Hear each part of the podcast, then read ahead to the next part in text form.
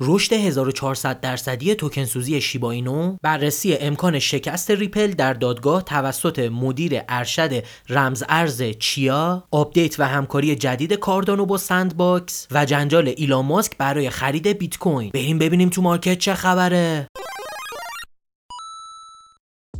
سلام. خب یه چهارشنبه دیگه است و دوباره ما در خدمت شما هستیم با پادکست هفتگی چین پاد از سایت ایران بلاکچین. سالها هست، تقریبا 3 ساله که در خدمتتون هستیم و این هفته هم میخوایم بریم بررسی بکنیم، ببینیم که تو مارکت چه خبر بوده، اخبار مهم هفته گذشته رو بررسی کنیم و بگیم چه اخبار مهمی در هفته آینده و مارکت کریپتوکارنسی هست که میتونه برای ما حائز اهمیت باشه. اما خب بریم شروع کنیم با خبر اول، یعنی از خبر آخری که گفتیم میخوایم شروع کنیم. بحث جنجال آقای ایلان ماسک برای خرید بیت کوین بود و همونطور که شاید شما هم این هفته توی توییت ها دیده باشین، جناب آقای ایلان ماسک اومدن یه توییتی زدن و به آقای چارلی مانگر که هیتر بیت کوین هستن و یه یادآوری کردن، گفتن سال 2008 من پیش آقای چارلی مانگر رفتم، اون موقع تسلا ارزشش کلاً 200 میلیون دلار بود و از ایشون خواستم توی تسلا سرمایه گذاری کنن، ایشون گفتن که نه شما شکست میخوریم و تسلا به هیچ جایی نمیرسه و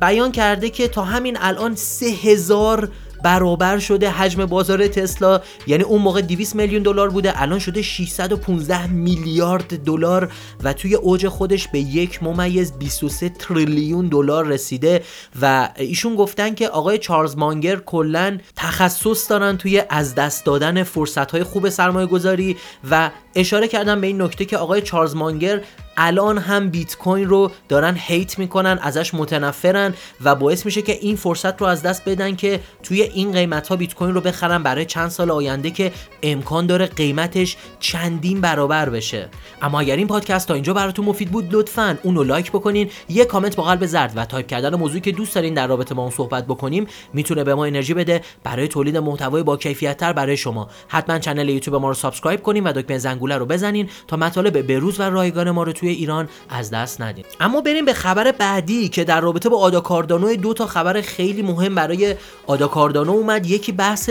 آپدیت شدن لایه هایدرا یا پوسته هایدرا بود که خب به شدت باعث میشه که دیولوپرها پتانسیل رشد و گسترش شبکه رو داشته باشن و یه سری ایراداتی بود توی اون پوسته هایی که دیولوپرها با همدیگه همکاری میکردن و این آپگرید جدیدی که کرده باعث شده که دیولوپرها با سرعت و جریان خیلی بهتری به همدیگه بپیوندن برای انجام دادن آپدیت ها و یا خلق کردن دپ های جدید روی پلتفرم آدا کاردانو که میتونه باعث افزایش و رشد کاربرد برنامه‌های غیر متمرکز روی بلاکچین آدا کاردانو و افزایش قیمت کاردانو توی میان مدت و بلند مدت بشه. اما یه همکاری رو هم آدا کاردانو شروع کرد با پلتفرم سند یا سندباکس و خیلی جالب بود این همکاریشون. حالا یک پروژه یا یک اپلیکیشن غیر متمرکزی روی آدا کاردانو هست به نام کلی نیشن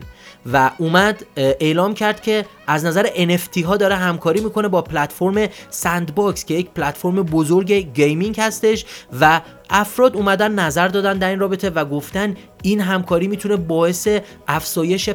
پذیری وب 3 در آینده بشه و همکاری بسیار بزرگی هست که توی سال 2023 و 2024 میتونیم نتایج اون رو ببینیم. خیلی جالبه، شما میتونین یک ارتباطی داشته باشین از پلتفرم آدا به سندباکس برای جابجا کردن NFT ها و گیمینگ به شدت میتونه رشد بکنه روی پلتفرم آدا کاردانو و سندباکس با هم. اما خبر عجیب بعدی در رابطه با ریپل بود و اینی که یکی از مدیران ارشد رمز ارز یا ارز دیجیتال چیا، جناب آقای جین هافمن، که حالا اینجور که میگن یکی از رؤسای برتر چیا نتورک هستن، اومدن صحبت کردن در رابطه با دادگاهی که ریپل با سک داره. همونطور که میدونین ریپل سالها هست که درگیر دادگاهش هست با سک، سازمان بورس و اوراق بهادار آمریکا. ایشون صحبت کردن و گفتن احتمالاً ریپل از سک توی این دادگاه شکست بخوره و دلیلشون رو هم این گذاشتن که ریپل اول یک توکنی رو خودش خلق کرده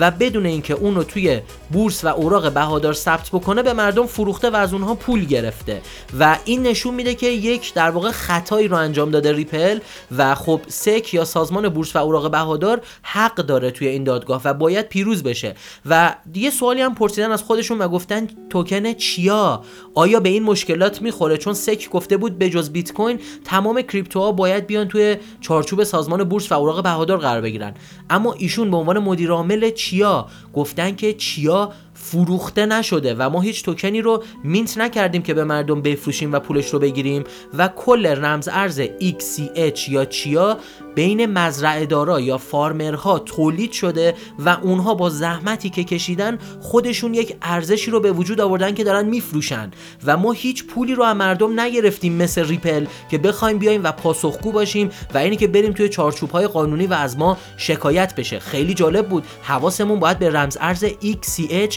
یا چیا هم باشه که انقدر مدیرعامل‌هاش میان و با علم بالای خودشون پاسخ میدن به مردم. اما بریم به خبر آخر این هفته، خبر خیلی ترندی که در رابطه با شیبا اینو، این میم کوین پر هوادار اومد بیرون و خبر این بود که 1449%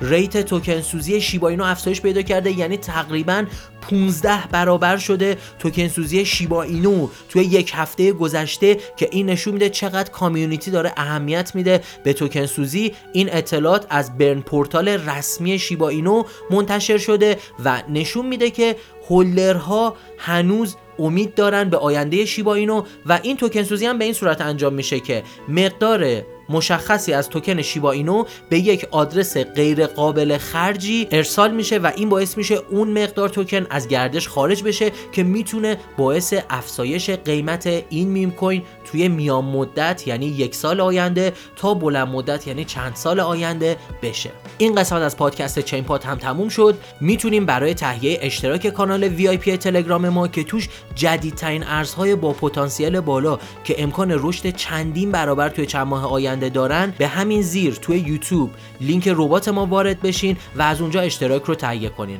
همچنین برای تهیه سبد برترین رمزارزها برای سال 2023 میتونیم به پیج اینستاگرام ما با آدرس IRBLC پیام بدین. تا برنامه بعدی، بدرود.